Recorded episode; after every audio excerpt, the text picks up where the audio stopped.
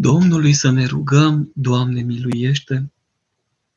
Hristoase Dumnezeul nostru, care ai strălucit mai înainte de veci din Tatăl, în chip nepătimitor, iar în vremurile mai de pe urmă te-ai întrupat și te-ai născut din preasfânta Fecioară, care ai sărăcit pentru noi, ca prin sărăcirea ta să ne îmbogățim noi, care te-ai înfășurat în scutece ca un prunc și te-ai așezat în chip dumnezeesc, stăpâne, în iesle, deși tu ești cel ce porți de grijă tuturor, tu însuți primește-ne acum rugăciunile cele smerite, precum ai primit și lauda păstorilor și închinarea magilor care ți-au adus daruri.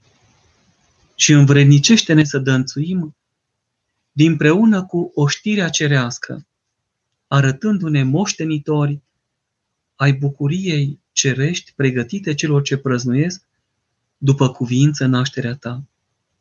Iar conducătorilor celor iubitori de Hristos, dăruiește-le biruință. Că iubitor de oameni ești și slăvit, dinpreună cu cel fără de început al tău, Părinte, și cu preasfântul și bunul și de viață făcătorul tău Duh, acum și pururea și în vecii vecilor. Amin. Bucurie ne cuprinde sufletul nostru că ne putem întâlni din nou, că putem medita, că putem sta să contemplăm dragostea lui Dumnezeu Tatăl, revărsată prin întruparea lui Dumnezeu Fiul, Dumnezeu cel mititel, care se naște, crește și ne mântuiește de la începutul lumii și până la sfârșitul acesteia. Am propus pentru astăzi o temă deosebită. Contemplarea Sfintei și Dumnezeștii liturghii între Ieslea Betleemului și Crucea Golgotei, care se continuă cu mormântul din Ierusalim, care a cunoscut învierea, înălțarea, cinzecimea și mai apoi a doua venire a Domnului nostru, Isus Hristos. În cartea intitulată Liturghier, partea de început a Sfintei și Dumnezeiești liturghii se numește Sfânta Proscomidie și are o rânduială care se săvârșește în taină. Nu întâmplător, icoana pusă deasupra slujbei este a nașterii Domnului nostru Isus Hristos. Pe scurt, ea presupune închinarea Părintelui, cu prescura și Sfânta Copie în mână, prepararea, pregătirea Sfântului Agneț,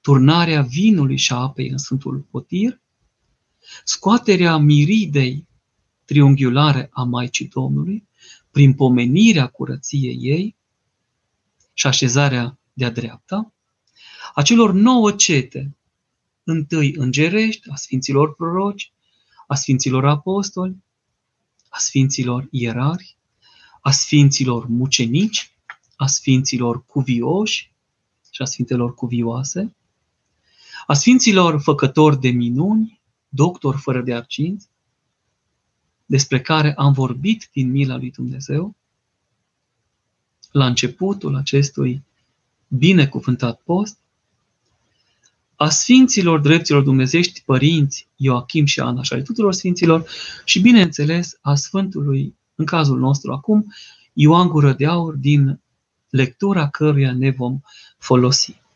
Mai departe se pomenesc cei ce sunt arhierei ai locului, autoritățile și ctitorii, fericiții ctitori ai sfintelor locașuri și altare.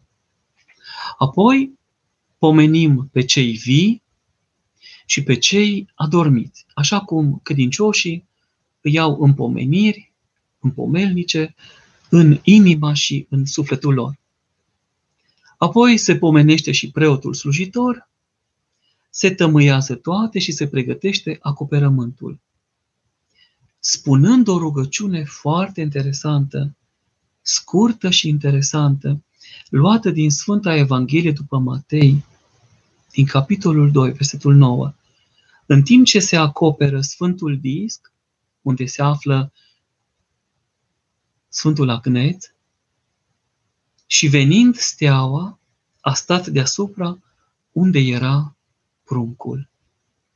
Adică, cu alte cuvinte, Sfântul Proscomidiar este de acum aidoma Ieslei Betleemului.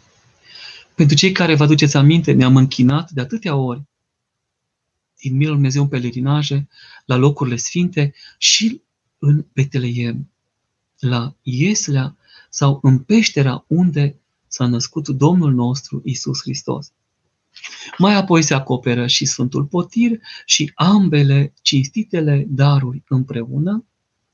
Apoi se spune o rugăciune deosebită către Domnul nostru Isus Hristos, considerat pâinea cea cerească, hrană a toată lumea, trimis pentru noi mântuitor, Iisus, răscumpărător și binefăcător, care ne binecuvântează și ne sfințește pe noi în fiecare zi a vieții noastre.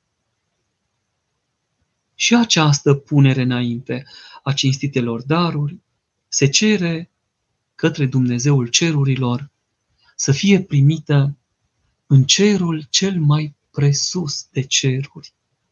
Pentru că cele puse înainte cinstitele daruri vor deveni prin pogorârea Sfântului Duh la rugăciunea preotului și a poporului sfintele daruri, cinstitul trup și cinstitul sânge al Domnului nostru Isus Hristos.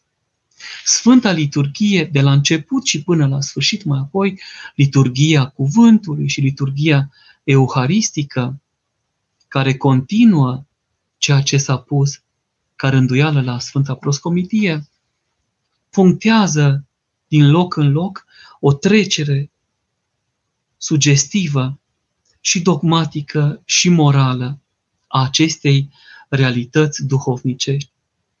Voi citi încă trei tropare de folos. Iosif cel cu bun chip, de pe lemn luând prea curat trupul tău, cu giulgiu curat înfășurându-l și cu mirezme, în mormânt nou îngropându-l, l-a pus. Trecerea de la Ieslea Betleemului la mormântul din Ierusalim. În mormânt cu trupul, în iad cu sufletul, ca un Dumnezeu, în rai cu tâlharul, și pe tron împreună cu Tatăl și cu Duhul ai fost, aș zice și prunc în ieslea Betleemului, Hristoase, toate umplându-le cela ce ești necuprins.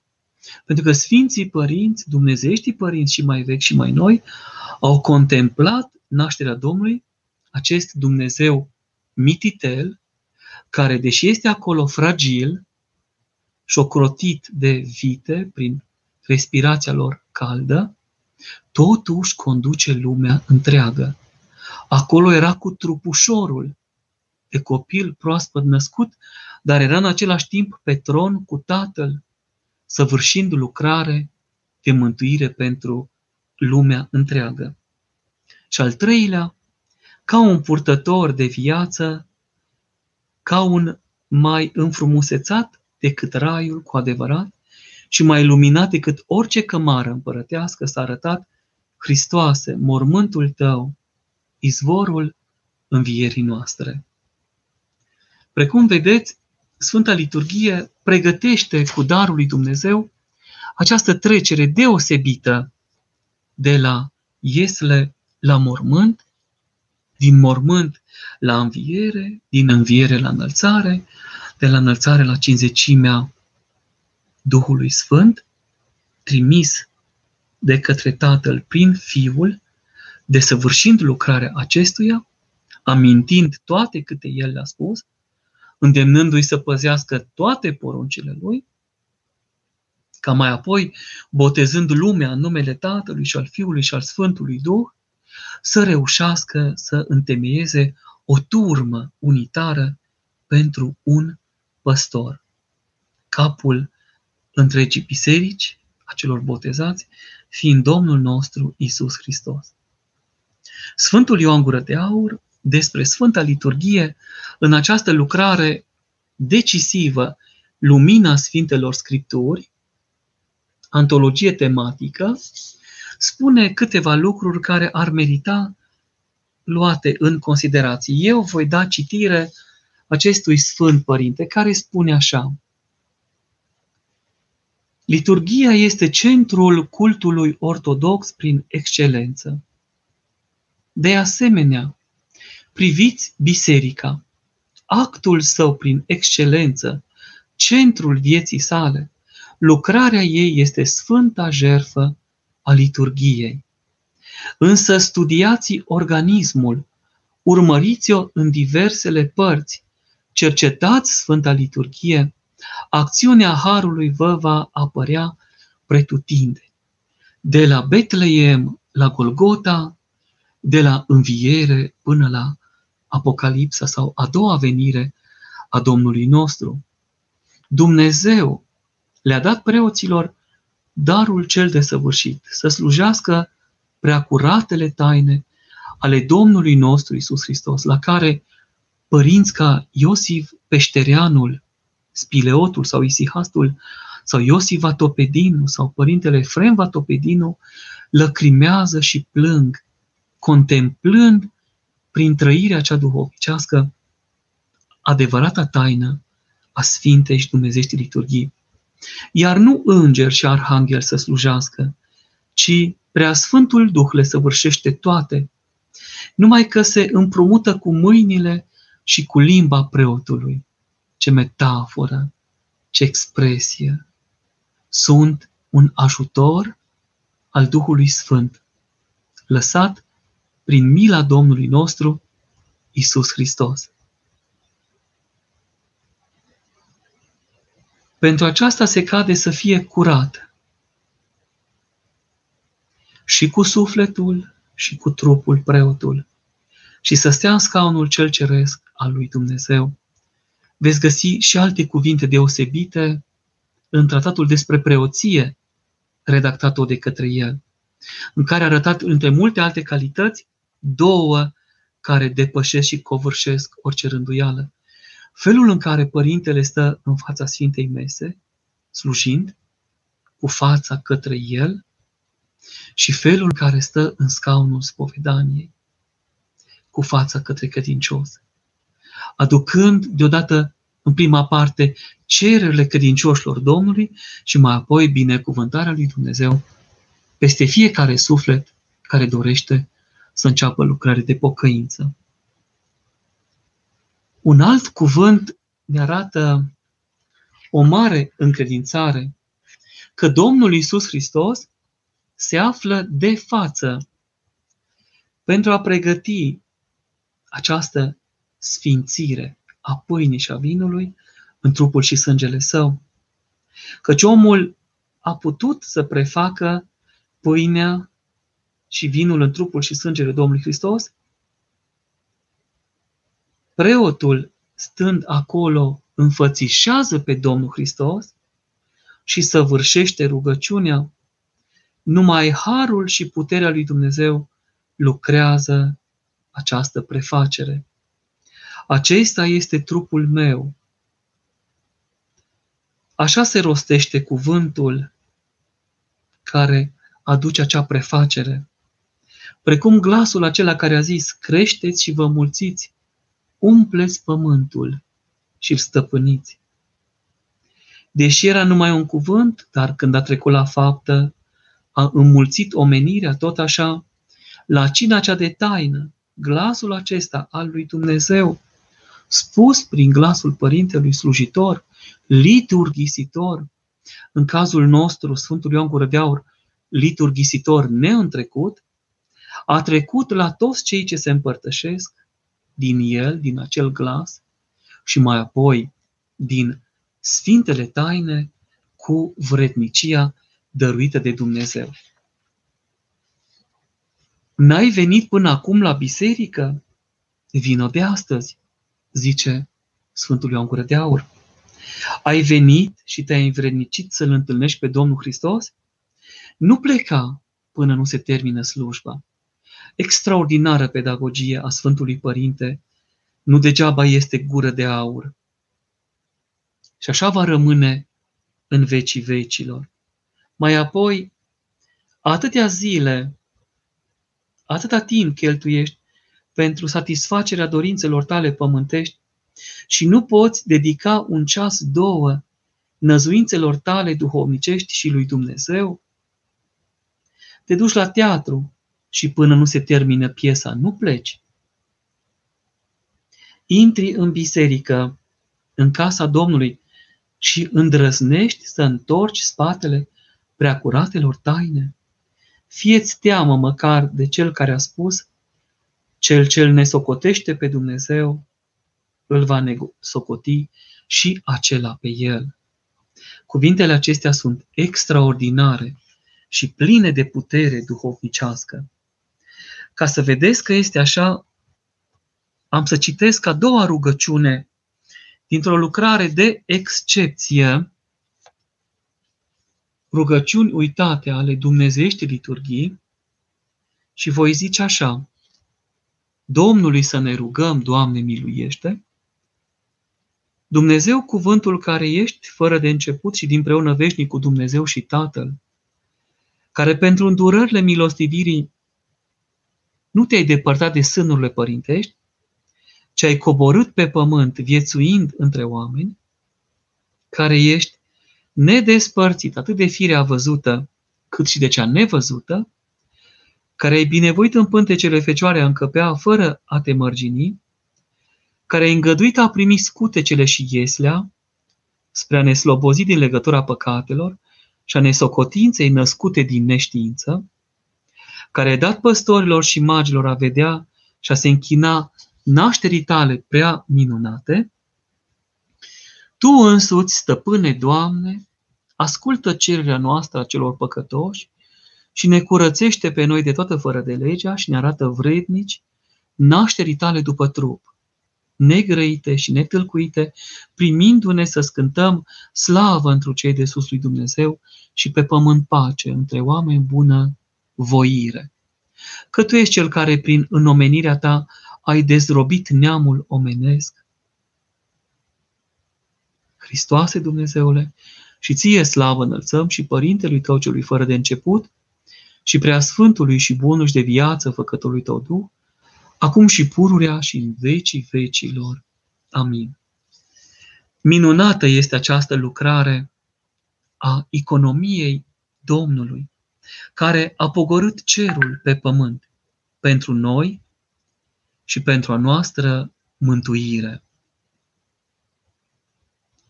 Acum aș duce puțin mai departe, pentru că și la Betleemului și mormântul din Ierusalim și Golgota și învierea presupun niște sărbători.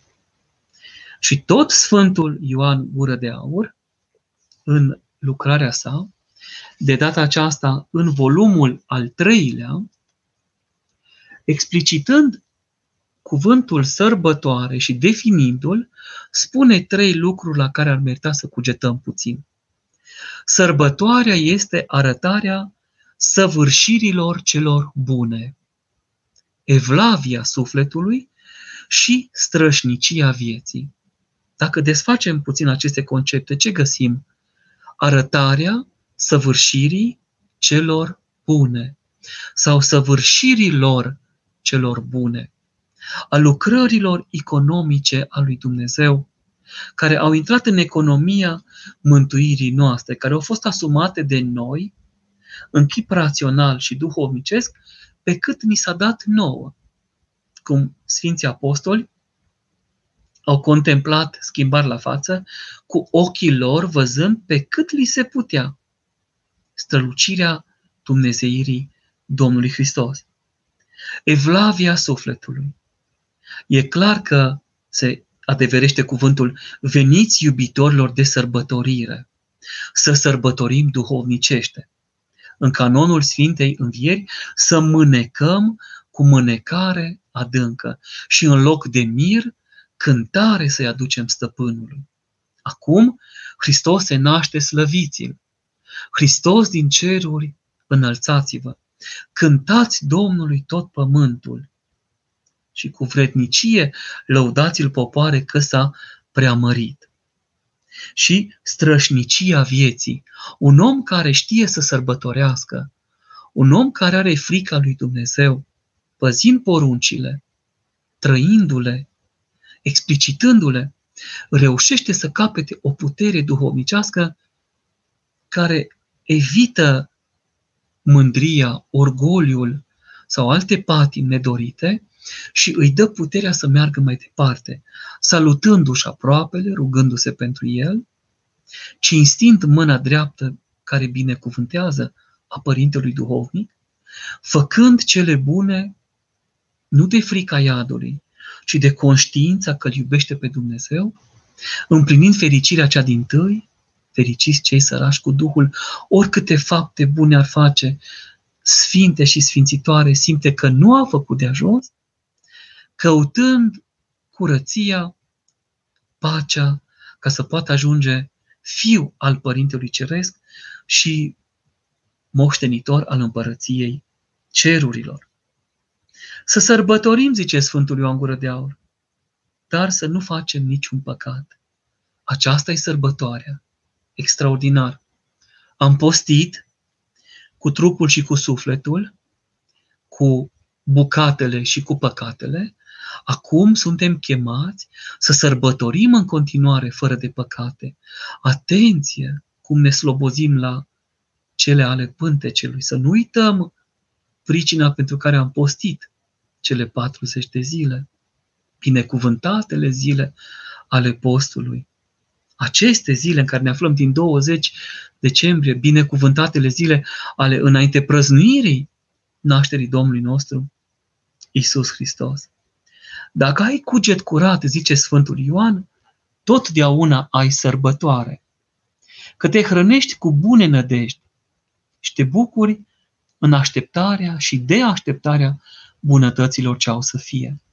Din potrivă, dacă n-ai cugetul curat, dacă ești plin de păcate, Doamne păzește nespovedit, nerânduit, neîmpărtășit, de ar fi sărbători mii, nu vei fi într-un nimic mai bun decât cei ce plâng.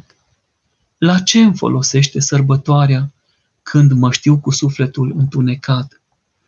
Doamne, cât de minunat poate fi Sfântul Ioan Gură de Aur și ca el, toți părinții bisericii, toți sfinții părinți și mai vechi și părinții mai noi, că toți vorbesc din același izvor, toți se închină Domnului Hristos, toți îl pun în centru vieții lor duhovnicești, pastorale, misionare, dacă vreți, și propovăduitoare, pe Domnul nostru Isus Hristos.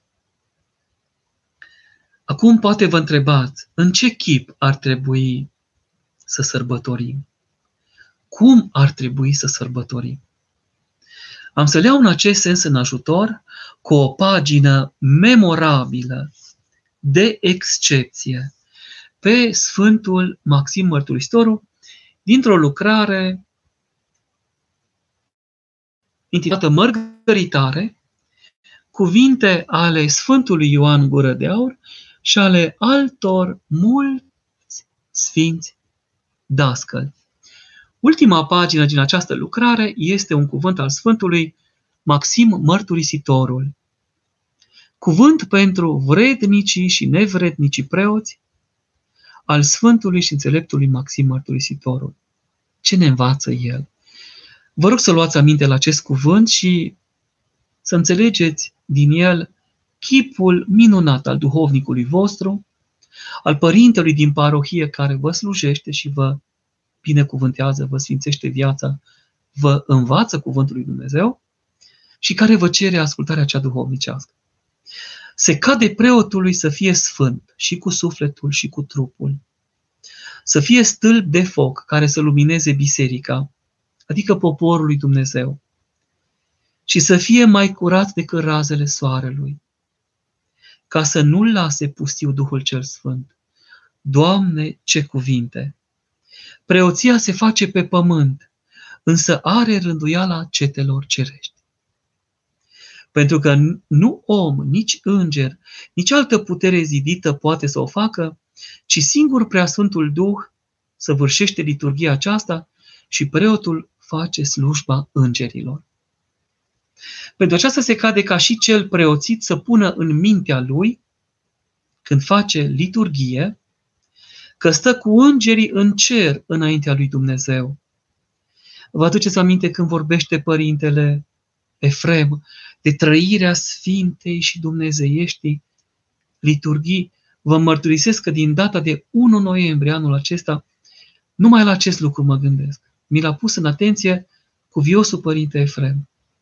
Părinte Ioan, să încerci să trăiești simțirea Sfintei și Dumnezeștii liturghii. Căci Iosif Vatopedinu, părintele său, duhovnic, plângea la Sfânta și Dumnezească liturghie, contemplând Betleemul, peștera în care s-a născut Domnul. De unde a început urcarea spre cer a Domnului? Din peșteră, pentru că din cer se pogorâse ca la cer mai apoi să se înalțe. Merită să aprofundăm această dumnezeiască realitate. Alți părinți plângeau ore. Într-o altă lucrare apărută e aici undeva pe raft, la editora bizantină, Vedere duhovnicească, spune acolo despre un părinte, acel manuscris în Dumnezeit și în Dumnezeitor, că să vârșea Sfântul în patru ore, plângând numai la Herovic aproape o jumătate de oră, contemplând această realitate. Se cade să fie curat ca și îngerii, așadar, preotul. Oare nu știți că niciun suflet omenesc n-ar putea să rabde vreodată focul acela al jerfei dacă n-ar fi mult ajutorul lui Dumnezeu? Acum când mă gândesc, mă emoționez că stând în fața Sfintei Mese, ajutorul Domnului mă ține. Nu eu, nici măcar voia mea, ci voia Lui întărindu-mă, mă găsește pe mine înaintând.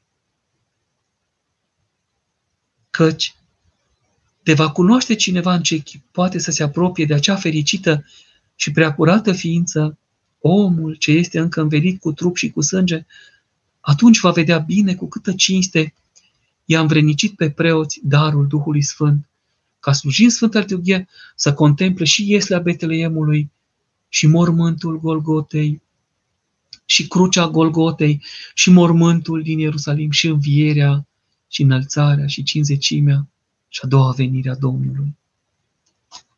Pentru că și sfinții și purtătorii de Dumnezeu părinți s-au cucerit preoției ca unei înalte și cerești și dumnezeiești vrednicii.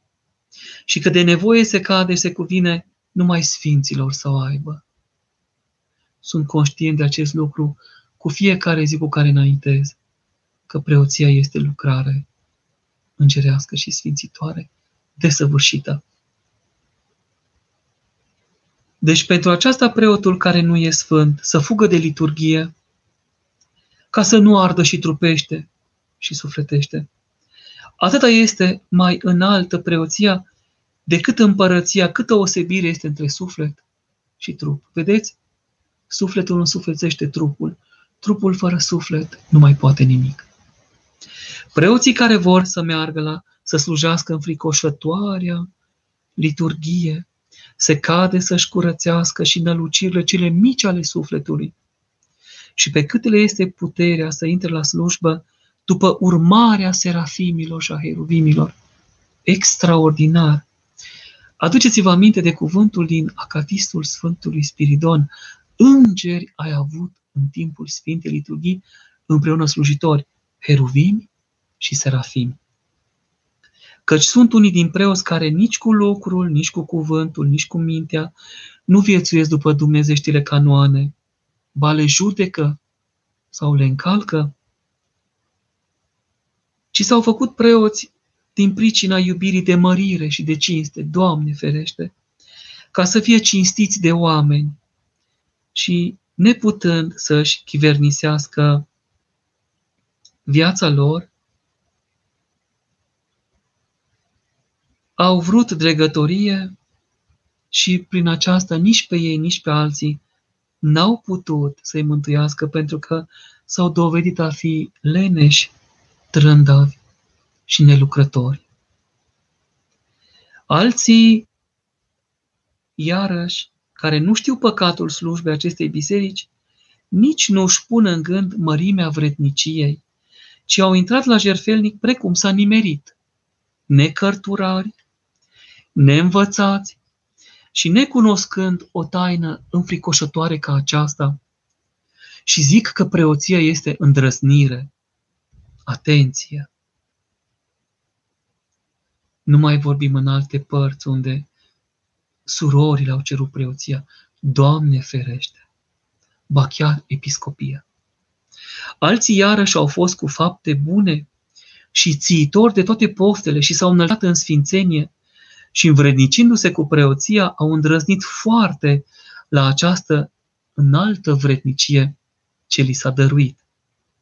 Și așa furându-se și amăgindu-se, s-au lenevit despre fapta lor cea bună și au căzut în pofte, în surpări și s-au dus la muncă. Alții slujesc la jerfelnic prin smerenie. Binecuvântați fie! Prin curata lor cunoștință și își așteaptă plata de la Domnul. Cel ce nu e vrednic și totuși cântă liturghie este al doilea Iuda și mai mult se va munci decât vânzătorul Iuda. Vă aduceți aminte cum ucenicii s-au speriat la cina ce de taină și au zis, Doamne, nu cumva sunt eu vânzătorul, nu cumva eu te vând și nu știu ce fac? S-au cutremurat în sinea lor. Căci pe Datan și pe Aviron pământul i-a înghițit de vii, despicându-se, numai pentru că au îndrăznit să tămâieze în biserica Domnului nefiind vrednici, dar cât vă pare că va pătimi cel ce calcă trupul și sângele Mântuitorului Hristos, fără pregătirea cuvenită sau fără evlavia cerută despre care am citit mai înainte? Și eu mă cutremur. Cu adevărat acela se va munci cu mai rea pedeapsă și muncă. Vă aduceți aminte din paterică l-au întrebat pe Sfântul Pimen cel Mare, unde vei fi părinte la doua venire? Acolo unde este diavolul, acolo va fi Pimen. Nu avea conștiința vreunei fapte bune. Departe conștiința sfințeniei de el. Dar, a zis, caprele eu sunt, oile Dumnezeu știe, însă am mai spus și un cuvânt. Dacă cineva doarme în biserică, eu nu fac ca acel părinte, îi spusese lui că mă duc la el și îl cert, ce dorme aici în schit, ci mă duc, mă pun în genunchi, iau capul lui pe genunchii mei și îl odihnesc. Extraordinar cuvânt. Acest cuvânt îl putea spune doar Domnul nostru Isus Hristos. Și iubirea lui cea extraordinară pentru noi. O iubire nebună, aproape de neînțeles cât de mult ne poate iubi. Încheie acest cuvânt care spune așa, să luăm aminte. Preotul cel cu adevărat bun trebuie să fie bine credincios, curat, învățător și smerit. Dacă se zâmbește, să zâmbească a râde, să surâdă. Ca și Sfântul Părinte Iosif Vatopedinu, un surâs din veșnicie. Sau Preasfințitul Vasile Someșanu. Dumnezeu să odihnească pe amândoi, care este pentru mine sfântul zâmbetului creștin, dacă există un astfel de sfânt. Să nu fie bețiv, să-și țină limba lui, să nu poarte mânie nimănui, să nu fie iubitor de argint. Pentru că averea preotului, o vedeți, este în spatele meu. Bibliotecă. Puține cărți sau multe și bune. Ci să fie milostiv, și mai înainte de toate să fie primitor de străini.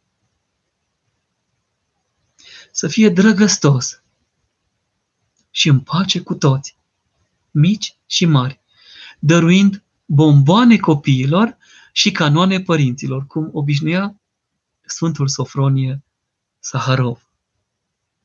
să nu ia dobândă de la cei care, pe care îi împrumută, să nu blesteme, ci să binecuvânteze, să nu afurisească pe nimeni, să nu se facă negustor, ci doar de lucruri înalte, de cele cerești, cele cerești, cele cerești pe care le contempla Sfântul Grigorie Palama, sau necuțător de lucruri mari, cum a contemplat Sfântul Andrei Cretanul în canonul cel mare de pocăință. Să nu grăiască minciuni. De aceea îi se cere să nu fie negustor. Mă gândesc la părinții slujitorii, sfințiții preoți, frații noștri din diaspora, care trebuie să lucreze toată săptămâna și abia duminica să fie părinți. Am văzut în vara aceasta pe cineva la praznicul icoanei Maicii Domnului, copia, bineînțeles, de la prodromul Prodromița, un părinte cu mâinile zdrobite de la muncă, bătături și răni. Și am zis, Doamne, ce cruce grea poartă părintele să slujească familiei muncind șase zile și a șapte o să dea lui Dumnezeu cu lacrimă. M-a impresionat nevoința sa. Să nu primească o sândire a cuiva, a nimănui, de fapt. Să nu glumească. Un preot nu știe glume, dar poate să știe de glumă. Pentru a nu-i face pe alții să râdă, atunci ar fi primeștios să nu grăiască cuvinte de șarte, ci să vorbească cele spre folosul ascultătorilor și cele ce vorbește să aibă rădăcină în Sfânta Scriptură, așa cum ne-a învățat Sfântul Antonie cel Mare. Să ai mărturie din Sfintele Scripturi în tot ceea ce spui și atunci nu vei greși. Te va feri mila Domnului. Să nu fie lacom la bucate și iubitor la desfătări, ca să nu îl scârbească pe Duhul Sfânt. Să nu răspundă cu mânie și cu urgie, ci cu smerenie spre toți. Să nu se trufească într-un nimic, să nu zavistuiască pricopseala altuia. Pe cel ce l-a ocărât să-l ierte cu toată inima lui, să-l binecuvânteze. Și înaintea tuturor mai înainte să pună soarele, să-i cerceteze cu blândețe pe cei păcătoși, să-i dojenească cu frica lui Dumnezeu. Nici se cade să întărâte pe cineva, nici bogat, nici sărac. Acestea toate câte am zis, este dator să le păzească preotul cu multă nevoință și socoteală, ca să poată contempla la Sfânta Liturghie ieslea Betleemului și mormântul învierii din Ierusalim și toate celelalte. Ca să-i poată învăța pe alții cu îndrăzire și cu inimă curată, cum am zis, să fie spre folosul celor ce se învață de la el, e bine să-și pună lui de gât o piatră de moară și să nu vadă paiul din ochiul fratelui său, ci mai degrabă bârna din ochiul său și să nu încalce, cum zice această învățătură, și mai degrabă să o îngrijească. Extraordinar, Sfântul Maxim Mărturisitorul, într-o pagină a spus contemplarea unei vieți întregi.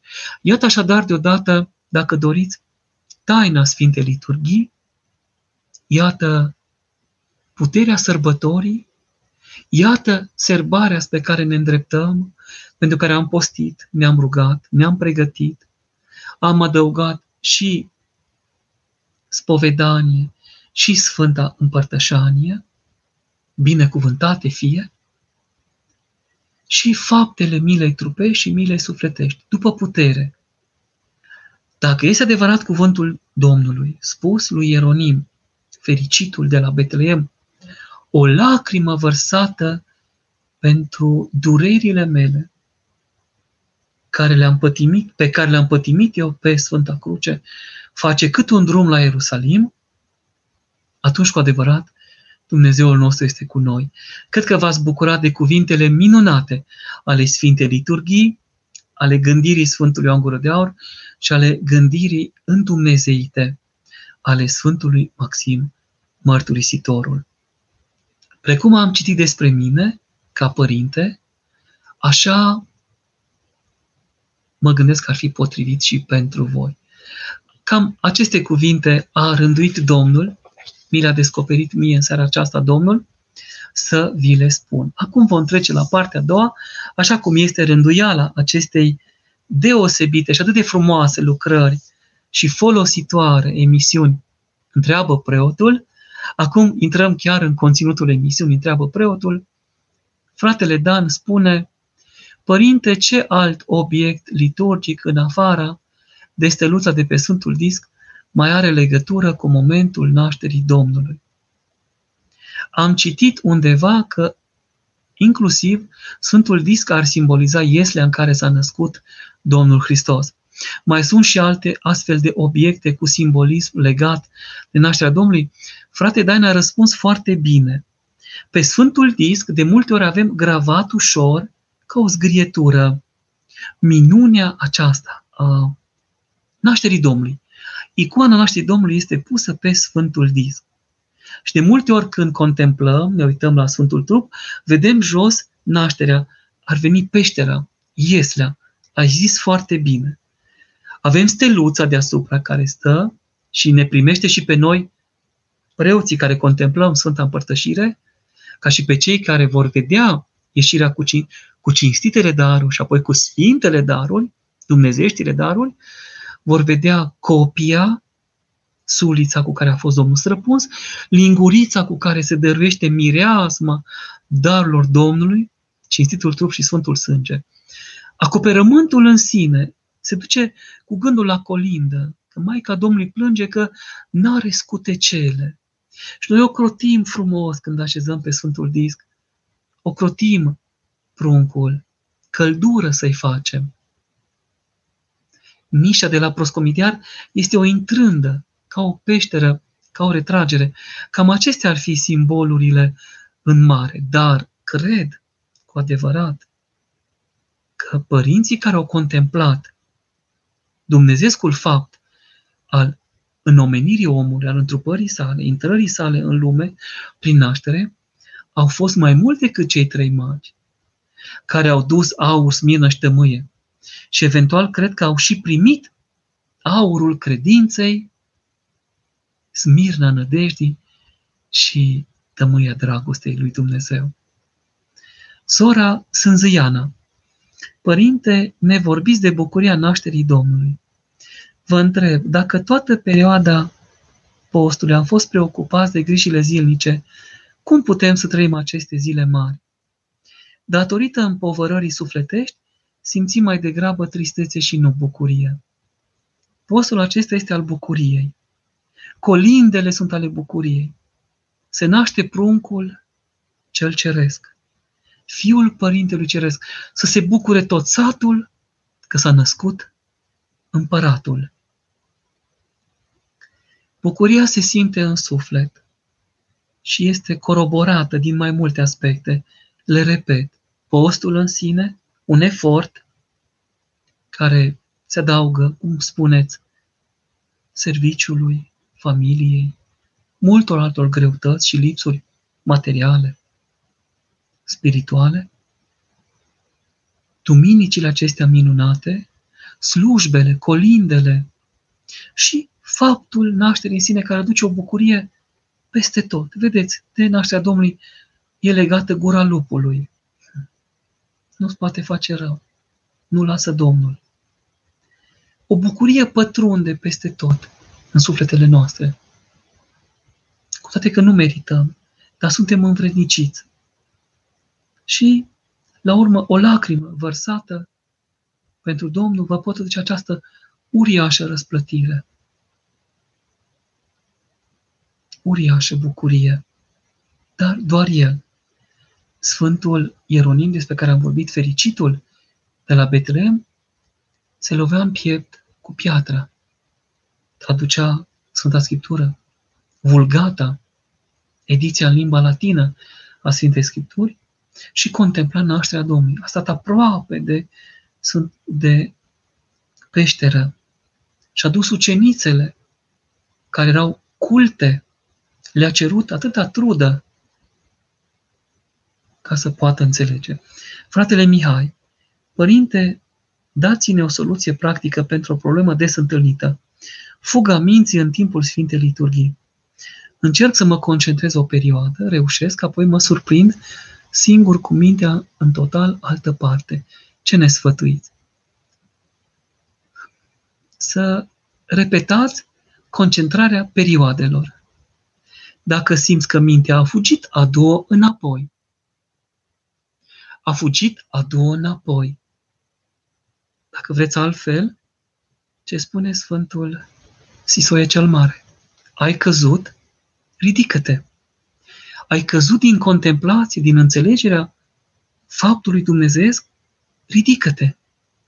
Te trezești că ești pe arătură, pe împoiană cu oile, în pădure cu frunzele, că ți-e dor de codru verde când în Sfânta Liturghie este prefacerea pâinii și a vinului trupul sânge Domnului, ridică-te.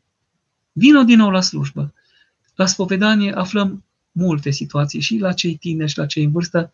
Părinte, nu sunt mulțumit, nu mă rog cum trebuie. Însă și faptul că îi pare rău e început de îndreptare.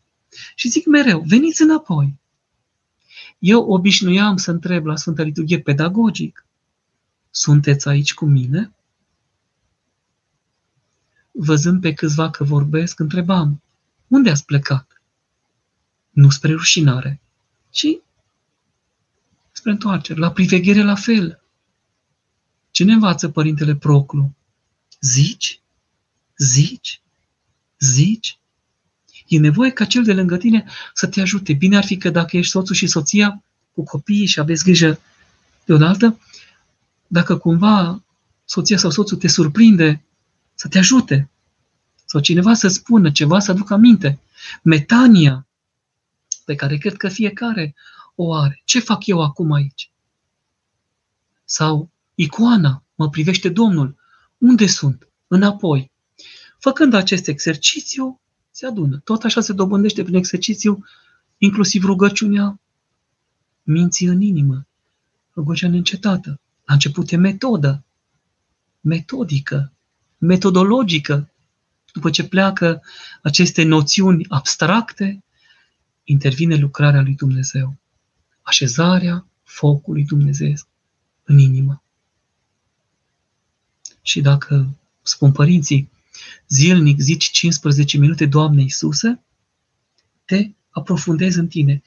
După ce te obișnuiești, nu mai ai nevoie de metanie, pentru că mintea zice singură. Tot așa este și cu așezarea la Sfânta și Dumnezească Liturghie. Mai mult, ați văzut ce spune? Nu întoarcem spatele Sfintei Liturghii, nu râdem, nu vorbim. Pentru ce am mers eu la biserică? Să mă închin lui Dumnezeu, atunci să mă închin lui Dumnezeu. Din câte ore are o săptămână, să dau această rânduială Sfinte Liturghii.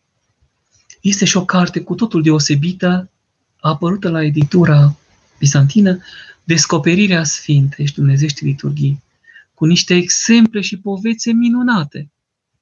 Era acolo un părinte într-o povestioară care căsca în timpul slujbei. Cască astăzi, cască mâine, așa ca și când era undeva distant, Sfântul Înger îi dă o palmă de s-a zguduit Sfânta Biserică. Și când a ieșit la binecuvântare, se vedea urma degetelor Sfântului Înger. Spune că din ziua aceea, cu frică și cu cutremur, a stat și a slujit lui Dumnezeu. Sora Ioana, cum să-l conving pe soțul meu că masa de Crăciun se așează după Sfânta Liturghie și Dumnezeiasca Liturghie din 25 decembrie, iar nu la ora 00 sau miezul nopții. Avem ani de ani discuții în contradictoriu pe acest subiect. Eu însumi am fost foarte exigent aici. De Paști, nu am dat Sfintele Paști noaptea la înviere. Le-am dat ziua după Sfânta Liturghie. De ce să ne tulburăm? De ce? Să ne păstrăm, să ne putem împărtăși la Sfânta Dumnezeu Liturghie. Pentru ce am postit șapte săptămâni? Nu ca să mă împărtășesc.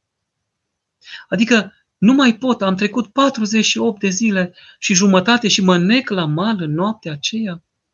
Tot așa am promis de Crăciun. Când eram în Țara Sfântă, la locurile sfinte, la închinare, vă rog să mă iertați, cu binecuvântarea mamei.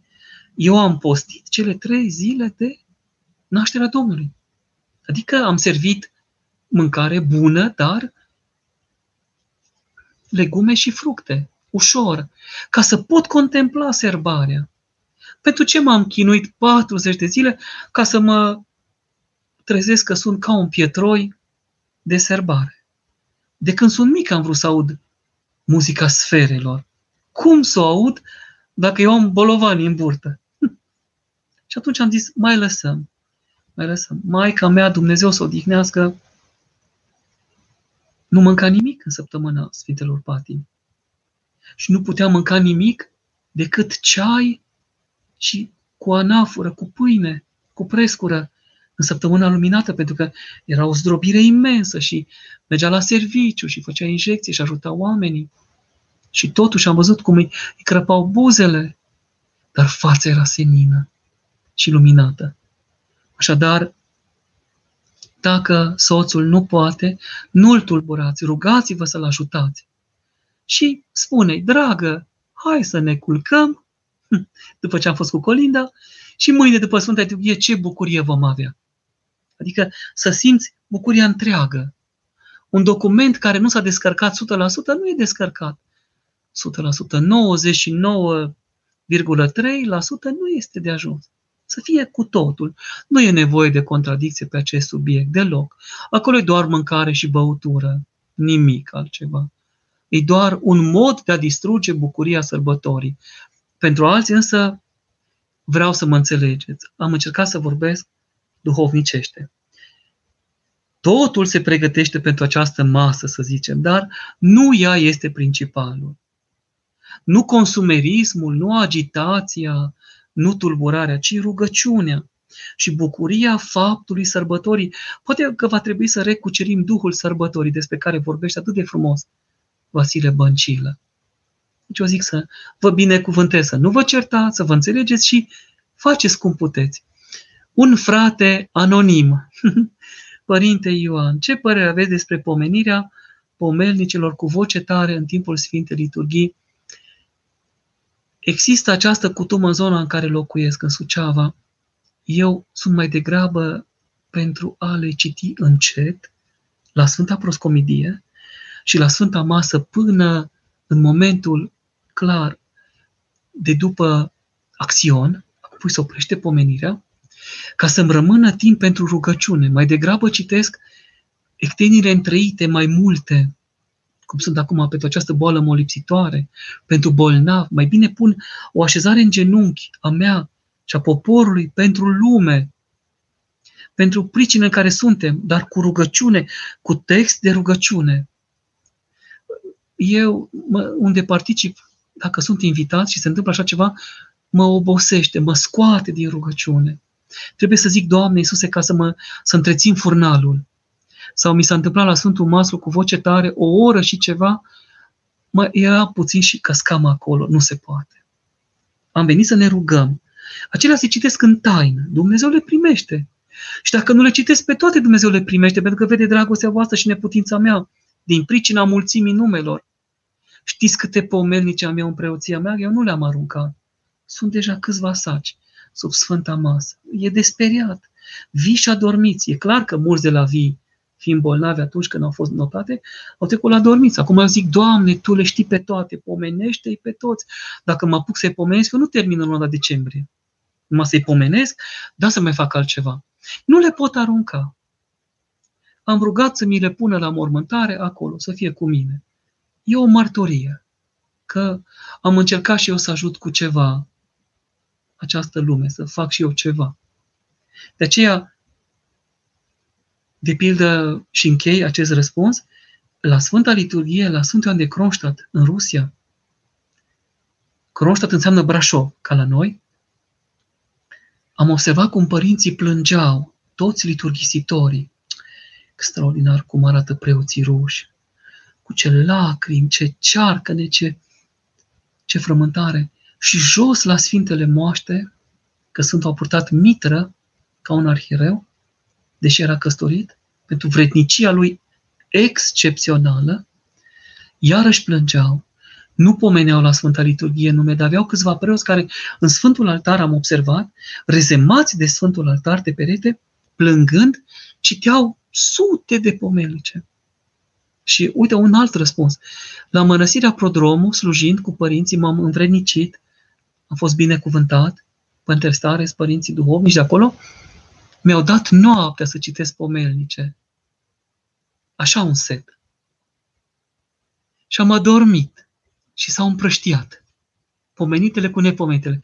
Și au zis părinții, luați de la început, ca să nu pierdem pe nimeni. Extraordinar.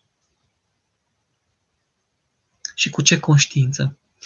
Sora Maria, putem vorbi despre obiceiuri ortodoxe de Crăciun sau de Anul Nou? Păcătuim dacă lăsăm copiii să meargă cu astfel de obiceiuri tradiționale, cu uratul sau semănatul, de exemplu, nu, nu greșim, sunt ale noastre, sunt frumoase și chiar ziditoare. Fac recurs la o moștenire a strămoșilor noștri. Dar dacă vor să meargă cu uratul, sorcova vesela, hm, sau cu semănatul sau celelalte, îi rog mai întâi să meargă și cu colindatul. Adică vestim nașterea Domnului. Și eu când eram mic, cât de mic mi-a zis mama că m-a dus la colindat. Și ziceam, colinduță pe butuc, dăm colacul să mă duc. Așa am învățat eu, așa am intrat eu iarna cu zăpada care trecea peste cizmulițe, dar mergând la colinda, mergeam să spun că s-a născut Domnul Hristos, era 3-4 anișori, și să-mi iau colăcelul. Aveam nevoie de un colăcel. Și nu pot să-l uit pe acesta. Nu pot să uit cum am mers cu Iordanul, cu Boboteaza, până îngheța pusuiocul în doniță, în vasul cu apă sfințită, cu aghiazmă, și cum mă lăsa pe mine cântărețul să stropesc, și mi se umpleau mâile de aghiazmă și mă simțeam fericit, cum n-am fost în viața mea. Ce putea fi asta? Să meargă, dar mai întâi colindat, vestim pe Domnul și apoi le dorim și sănătate, cum zice, câte pietre la fântână, atâtea oale cu smântână. Da? Atenție că pentru colesterol. Câte țigle sunt pe casă, atâtea, atâția galbeni pe masă. Oh! Și câte pene pe cocoș, atâția copii frumoși. Extraordinar. Foarte frumos. Florile de măr, florile dalbe. Minunat. Am văzut în Maramureș, Dumnezeu să-l odihnească, tatăl socru. Le făcea tuturor nepoților, inclusiv copiilor noștri, steaua de Crăciun, steaua de naștere a Domnului, pe care o învârteau extraordinar, ce frumos, m-am simțit înnobilat, și un fel de sorcovă pentru anul nou. Și mergeau sărăcuții pe acolo vestind bucurie, împrăștind bucurie peste tot. Și auzeam întrebări. A cui ești tu, mă? A cui e coconul și cocoana asta? Extraordinar. A fost o mare bucurie să, să văd acestea și întotdeauna le privesc cu bucurie, pentru că sunt ale noastre. Ce vom face când nu va mai fi cine să le țină? Ce va fi cu noi? Acest tezaur extraordinar. Sora Maria, cred că aceeași sora Maria, pentru că tot a spomenit de aghiazmă. Cum consumăm corect aghiazma pe care o vom lua la bobotează? Câte zile? Putem lua și în alte zile pe parcursul anului? Foarte bună întrebare. Practică. Dacă este aghiazma mică, o luăm întotdeauna după anafură și înainte de ungerea cu delemnul sfințit, pe frunte și pe încheietura mâinilor sau pe loc unde suferim. Dacă este aghiazma mare despre care pomeniți aici, sora Maria, slujba o citim în cinci, în ajunul Bobotezei și în șase, după Sfânta Liturghie, o putem lua pe nemâncate dacă nu ne împărtășim. Dacă ne împărtășim, o luăm după Sfânta Împărtășanie. Timp de 14 zile, până dăm de odovania praznicului, respectiv 19 ianuarie. Este o bucurie duhovnicească de nescris. După aceea, pe parcursul anului, ne învăța și în alt preasfințitul Bartolomeu și părinții duhovnici, întotdeauna când ai un examen, un necaz, un coșmar, o sperietură, zice, dă pe față, închide puțin, pentru că ești în spaimă, pune pe mâini, pe picioare, stropește patul, casa sau grădina, să fugă spaima, urâtul. Și el pătimea de urât în al preasă Bartolomeu și cu săptămânile, până făcea aghiazma, slujba aghiazmei și se liniștea. De aici am învățat eu o mare putere, o mare lucrare. Și zicea să gustăm apă, dacă are același gust dulce ca la începutul preoției, înseamnă că harul este cu noi. Un cuvânt mângâietor. Și apoi bucurii, întristări, dureri, Doamne miluiește. Eu recomand bolnavilor să folosească zilnic mamelor, lăuzele, lăuzelor, dacă au spaime, frici, știți cum se întâmplă, sindromul post-natal sau celelalte, să pună în mâncare câte o picătură, să bea, să se folosească, chiar dacă sunt în zilele curățirii, să se folosească de sfințire, să le ajute. Sora Jenny, Doamne ajută, să rămână, Părinte, mulțumim frumos pentru sfaturile domcești prețioase, sărbători cu pace și lumină sfântă tuturor. Cred că am reușit să spunem ceva pentru o seară binecuvântată, în care ne-am veselit de prezența Sfintei Mucenițe Anastasia, de Sfânta și Dumnezească Liturghie, ne gândim la ziua de 23, ziua de mâine, că e tot înainte prăznuirii și că mai este Moș Ajun. Și vine Moș Crăciun, bucuria copiilor și a tuturor iubitorilor de praznic. Acum mă emoționez gândindu-mă la copilărie, cum venea Moș Ajun, îmi spunea mama cu post, cu rugăciune, du-te pe afară și te joacă, du-te și citește. Foamea spunea cuvântul, că eram copil, dar mă trimitea, du-te, du-te că uiți, ca să pot căpăta binecuvântarea și harul. Apoi venea seara Moș Crăciun și mă întreba acesta o jumătate de oră câte poezii știu. Nu mă întreba câte versete biblice știu, doar poezii. Mihai Eminescu, câte cărți am citit, dacă știu cine George Coșbucă, Octavian Goga, îmi cerea carnetul de note, oglinda elevului să vadă cum arăt. Tremuram tot, tot tremuram din toată ființa și mă uitam la săculețul ăla mic și o fi scoțând de acolo pentru mine. O portocală, un fular și niște mășnuși prin care sufla vântul dintr-o parte într-alta, dar mă bucuram că le aveam.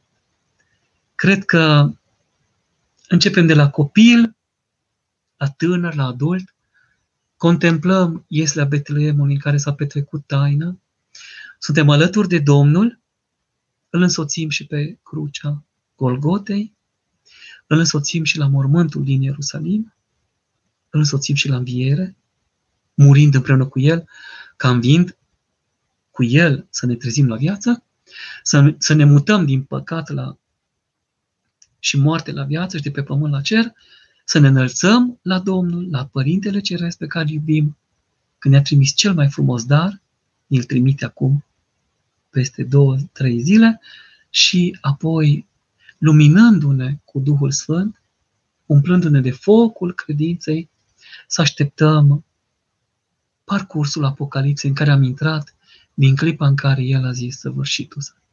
De atunci a început Apocalipsa și se continuă. Noi suntem într-o derulare a descoperirilor dumnezeiești. Cred că cu acestea fiind spuse, ne putem bucura. Vă doresc post ușor, binecuvântare. Vă rog să vă spovediți, să vă împărtășiți și să aveți bucurii cu pace și cu multă liniște duhovnicească, pomeniți-mă și pe mine la rugăciune, pomeniți lumea întreagă, să ne dorim un an mai bun, un an bun în care să fie prezent Dumnezeu în toate gândurile, cuvintele și faptele noastre. Tuturor binecuvântare, Doamne ajută!